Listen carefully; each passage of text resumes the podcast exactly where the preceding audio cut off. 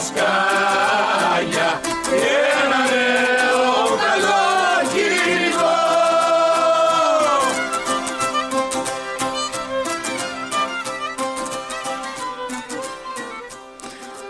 Οι θησαυροί στο Τσεπάκι σήμερα πετούν στον αέρα μαζί με τα αγέροχα πουλιά, αποφεύγουν πάση θυσία σκάγια και νεαρούς κυνηγούς και εμπνέονται από τις ιστορίες, τα χρώματα και τις μελωδίες αυτών των μυστήριων όντων που συχνά περνούν απαρατήρητα, όμως είναι συνεχώς παντού γύρω μας.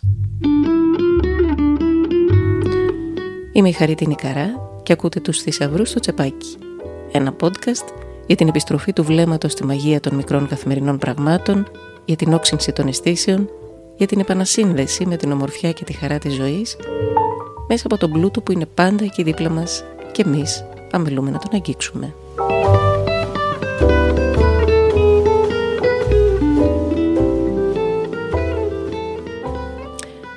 Από πότε άραγε χρονολογείται η επιθυμία του ανθρώπου να πετάξει? Σύμφωνα με όσα διαβάζω, όταν εμφανίστηκε ο άνθρωπος στον πλανήτη, τα πουλιά και υπήρχαν ήδη και πετούσαν κανονικά, καθώς είχαν μεταξελιχθεί ως είδος από τους προκατόχους τους, τα θηριόποδα και τους δεινοσαύρους. Και ναι, όσο και αν σας ακούγεται απίθανο, η επικρατέστερη εκδοχή για την προέλευση των πουλιών είναι ότι προέκυψαν ως βιολογική εξέλιξη των δεινοσαύρων. Ο Αρχαιοπτέριξ, το πρωτόγονο εκείνο πτηνό του οποίου το απολίθωμα βρέθηκε σε ασβεστόλιθους σε μια περιοχή της Νότιας Γερμανίας, καθώς και ο πρόσφατα ανακαλυφθής Τσιαγκουράπτορ Γιαγκί στην Κίνα, αποκαλύπτουν ότι υπήρχε στενή εξελικτική σχέση μεταξύ δεινοσαύρων και πουλιών. Ίσως στην αρχή είχαν μόνο φτερά χωρίς να πετούν, στη συνέχεια όμως της εξέλιξής τους άρχισαν να πετούν. Στους όρνηθες του Αριστοφάνη, δύο φίλοι απογοητευμένοι από την κατάσταση των κοινών στο Δήμο της Αθήνας, αποφασίζουν να δραπετεύσουν στον κόσμο των πουλιών, ελπίζοντας ότι εκεί θα βρουν τρόπο να ζήσουν ήσυχα και ειρηνικά. Μάλιστα, αφού καταφέρνουν να τα κατευνάσουν, διότι τα πουλιά αγρίεψαν με την ανθρώπινη εισβολή, φτάνουν και να ιδρύσουν μια ολόκληρη πόλη πάνω στα σύννεφα για να εξασφαλίσουν ότι θα ζουν εκεί με αυθονία και ειρήνη. Φαίνεται λοιπόν ότι οι άνθρωποι από παλιά όχι μόνο παρατηρούσαν τα πουλιά, αλλά και επιθυμούσαν να πετούν και να ζουν όπως φαντάζονταν ότι ζουν εκείνα. Να έχει να κάνει με την απόδραση, τη φυγή, την ελευθερία, με την ουτοπία, με το άνοιγμα της προοπτικής στο βλέμμα από ψηλά ή μήπως με το ταξίδι.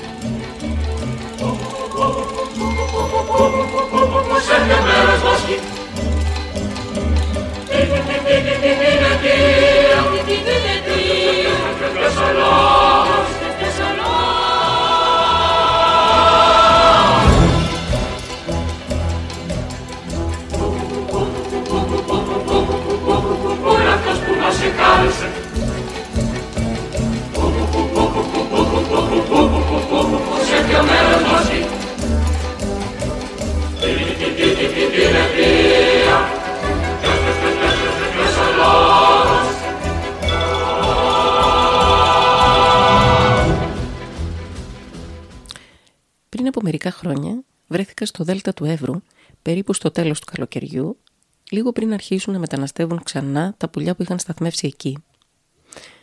Δεν ξέρω αν μπορούν να βρεθούν λόγια για αυτό που αντίκρισα τότε.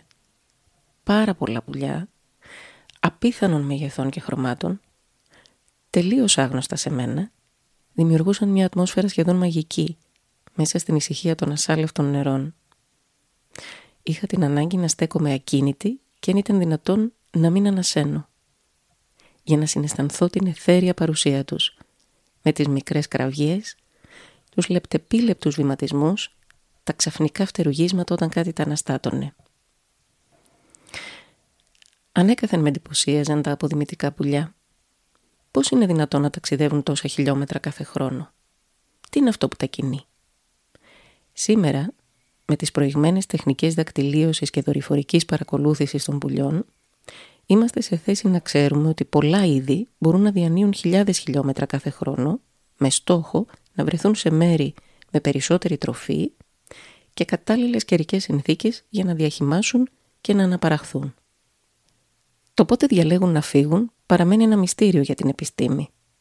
Διαβάζω πως οι περισσότερες έρευνες καταλήγουν στην υπόθεση των αλλαγών του φωτός στη διάρκεια της μέρας, οι οποίες, κατά πάσα πιθανότητα, πυροδοτούν ένα πολύπλοκο μηχανισμό ορμονικών μεταβολών.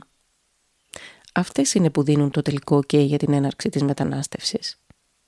Μάλιστα, λίγο διάστημα πριν φύγουν και αφού έχουν συσσωρεύσει έξτρα λίπος για την πτήση, τα πουλιά μπαίνουν σε μια φάση υπερδραστηριότητας που έχει περιγραφεί με το ωραίο όνομα ανησυχία. Είναι η ανησυχία των πουλιών.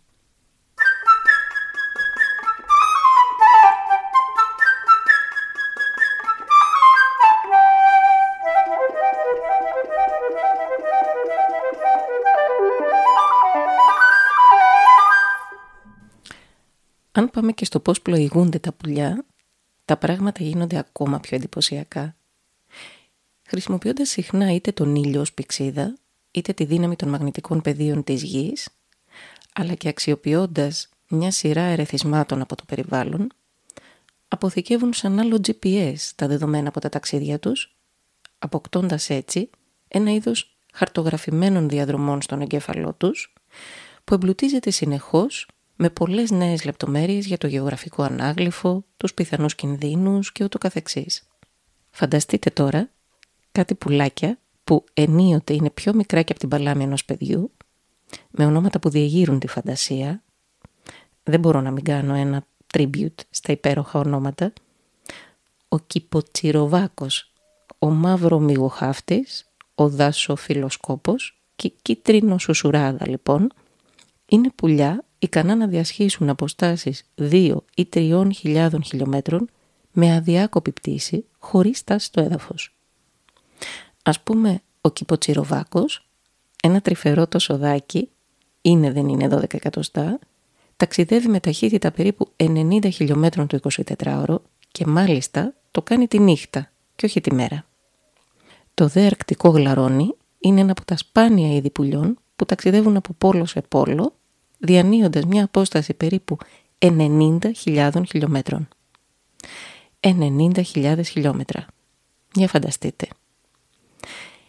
Ίσως γι' αυτό όταν ήμουν στο σουφλί και έβλεπα τους πελαργούς να κάθονται από πάνω μας ψηλά στα φώτα των δρόμων, αναρωτιόμουν τι να έζησαν στο ταξίδι τους πάνω από ωκεανούς και ερήμους, τι ειδήσεις να μεταφέρουν, ποιες εικόνες να αντίκρισαν, ποια μηνύματα να πήραν μαζί τους και να τα μετέδιδαν εκείνη την ώρα σε εμάς εκεί, για να μας συνοδέψουν στο δικό μας ταξίδι.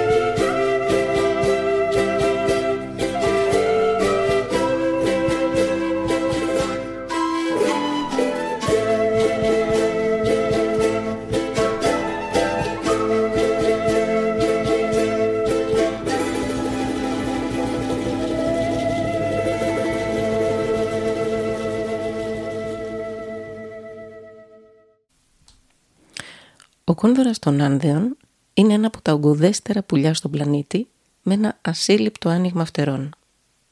Η δε μελωδία που μόλις ακούσαμε, αν δεν την έχετε ήδη αναγνωρίσει, είναι το περίφημο El Condor Pasa, ή αλλιώς, σε ελεύθερη μετάφραση, το πέρασμα του κόνδωρα. Ίσως να σας είναι γνωστό από τη φημισμένη διασκευή των Σάιμον and Garfunkel. Η εκτέλεση εδώ όμως ανήκει σε έναν αγαπημένο φίλο από τα παλιά, τον Χόρχε Λούης Γκάτο Καρέρα Ζαπάτα, εκλεκτό μουσικό από το Περού, που έχει εγκατασταθεί στην Ελλάδα εδώ και αρκετά χρόνια, αλλά παραμένει στενά συνδεδεμένος με τον τόπο καταγωγής του μέσα από τη μουσική του. Περίεργη να μάθω περισσότερα για αυτό το τραγούδι, καθώς πρέπει να σας πω μέσα μου, εγείρει πάντα για κάποιο λόγο συνειρμούς γύρω από την ελευθερία, την αντίσταση στη διαφθορά της εξουσίας, την αυτονομία, τα δικαιώματα των λαών. Ρωτώ λοιπόν τον Λούις για την ιστορία του. Αυτό το κομμάτι είναι μέρος μια όπερα, γιατί με το ερχομό των Ισπανών, ξέρεις, μας φέρανε και τους τύπους μουσικής, τα κλασικά έργα και τέτοια, αλλά και έτσι αρχίσανε και οι δικοί μας να ασχολούνται με τη μουσική, και ένας συγκεκριμένος, ο Δανιέλα Λομίας Ρόμπλες, το 1913 συνέθεσε αυτό το κομμάτι που σου λέω πάλι είναι μέρος, άλλο ένα έργο πιο μεγάλο, βασισμένο πάντα σε μουσικές των Άνδεων, σε σχήματα, ας πούμε, μουσικά των Άνδεων. Και πιστεύω γι' αυτό και συγκίνει, γιατί είναι γνήσιο, ας πούμε. Έγινε γνωστό βέβαια ύστερα λόγω κάποιες ερμηνείες, π.χ. η πιο διάσημη αυτή του Πολ Σάιμον και τον Γκαρφάνκελ, επίσης στην Ιταλία και στην Ευρώπη γενικώς από τη Τζόια Τσιγκουέτι, η οποία το τραγούδισε και στα Ιταλικά, και έτσι διάφορες ερμηνείες. Και οι στίχοι του τι λένε? Ναι, κοίτα, αυτό ανέβηκε επίσης σε έργο που προσέθεσαν λόγια, τα οποία είναι στα Κέτσουα, η γλώσσα των Ίνκας, του Περού, των Ινδιάνων του Περού. Και λέει, ας πούμε, θα προσπαθήσω να το μεταφράσω, λέει, «Ο μεγάλε κόντορα», είναι αφιερωμένο βασικά στο κόντορα, γιατί είναι το μεγαλύτερο πουλί των Άνδεων. Και έτσι, λοιπόν, επικαλεί τον κόντορα και λέει, «Ο μεγάλε κόντορα, εσύ που πετάς στους ουρανούς, εσύ που όλα τα βλέπεις,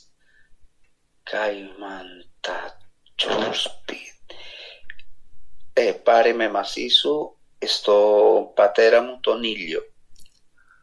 Κάτι τέτοιο, γιατί εντάξει, όπως ξέρεις, οι κουλτούρες των Άνδεων, όπως πολλές τις εποχές εκείνες, πίστευαν στον ήλιο. Είχαν τον ήλιο σαν Θεό. Αλλά με μια κοσμογονία, μια σκέψη, ξέρεις, όχι μόνο σαν αυτός που δημιούργησε τα πάντα, γιατί η κοσμογονία των Ιθαγενών του Περού, όπως και το Μεξικό, είναι ότι υπάρχει μεγάλη σύνδεση με τα στοιχεία της φύσης, όπως είναι το νερό, όπως είναι ο αέρας, όπως είναι ο ήλιος. Λέω στο Λούις για τους συνειρμούς μου. Έχω δίκιο για τις πολιτικές συνδέσεις που έχω στο κεφάλι μου? Θα σου πω, ας πούμε, στο Περού συγκεκριμένα, ήταν στη δεκαετία του τέλη 60 και αρχές 70, αναδείχθηκαν τα δικαιώματα των Ιθαγενών, που ήταν σαν δούλοι, βασικά ζούσαμε σε ένα μεσαίωνα, κατάλαβες.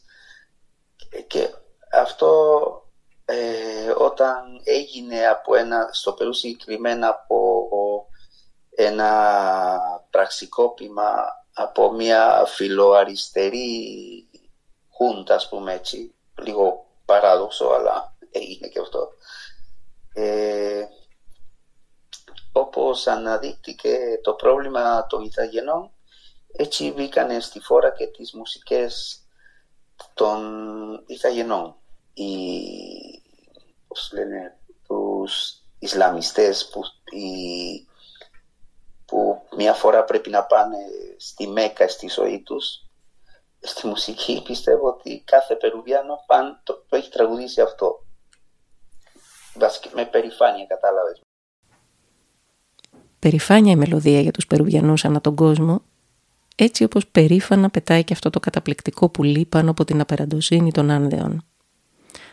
Αλλά σαν πως και εδώ στην Ελλάδα δεν είναι ταυτισμένη με την περηφάνεια για την ελευθερία οι μεγαλόσωμοι υποβλητικοί αετοί που κάνουν τα περάσματά τους στους ουρανούς, προκαλώντας δέος με τις εναέριες χορογραφίες τους.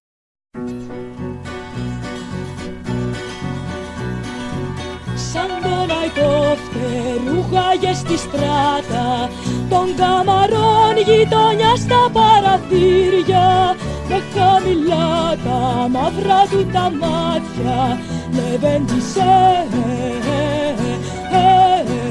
ροβολάγε, με βέντισε ροβολάγε.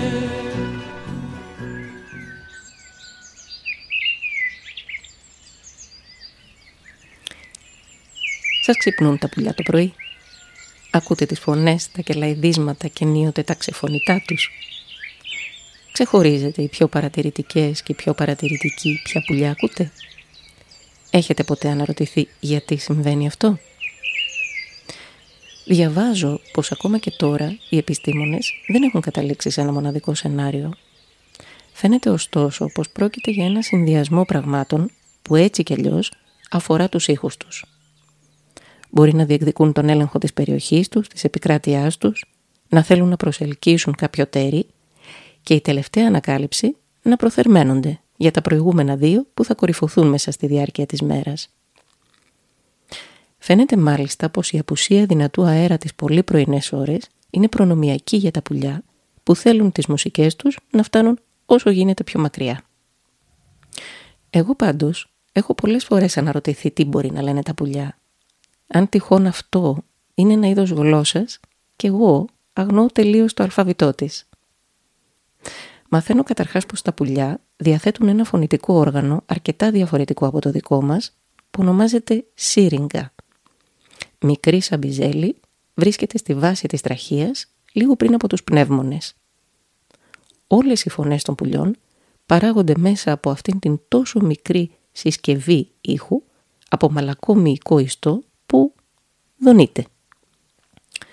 Οι δε φωνές που παράγουν φαίνεται πως ανήκουν σε δύο χοντρικά κατηγορίες.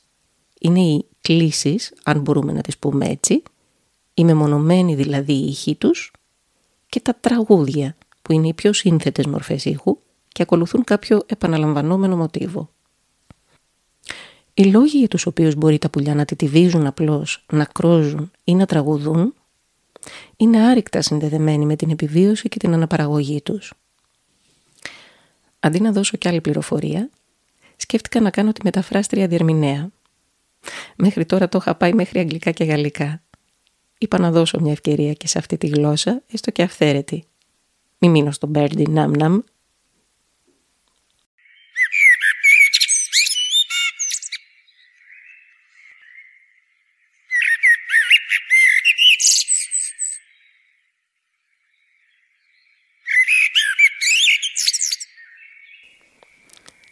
Ρε κορίτσια, δείτε τι κούκλα σκότσιφας είμαι. Σφίζω από υγεία και δύναμη. Μπορώ να σας τραγουδάω ώρες ολόκληρες. Για ελάτε, για ελάτε.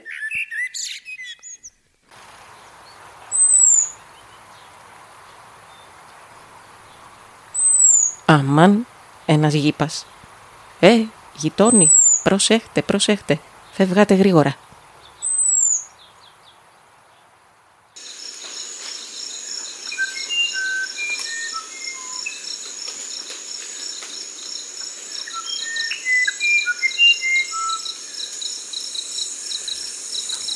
Θα τραγουδάω όλη νύχτα, μπας και καταλάβετε ότι αυτό το δέντρο, με ό,τι έχει γύρω του, είναι δική μου, ολόδική μου περιοχή.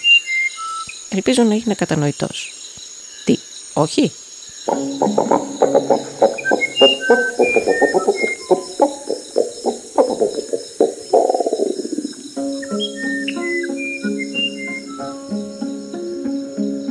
Το πάπι που πάει παντού, κάποτε σε πήγε, σε ένα καπήλιο επήγε, κόπιασε κι πιωτή, το πάπι πιέσα στούδι. Παπαπα, δεν πάντα πόδια γύρω μου γυρίζουν όλα. Παπαπα, πώς εννοώ τα λόγια, πώς τα δώσα γύρω μου όλα.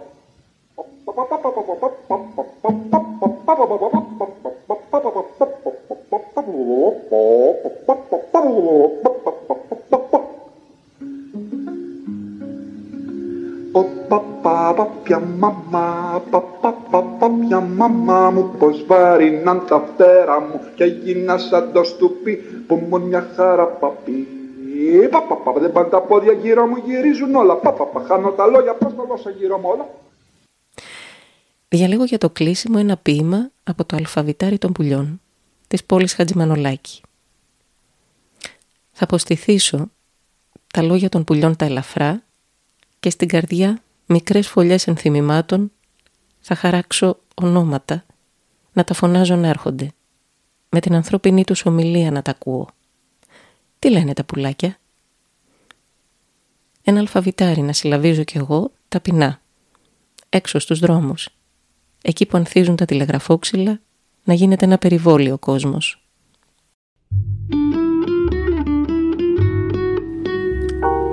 Το σημερινό επεισόδιο των Θησαυρών στο Τσεπάκι έφτασε στο τέλος του.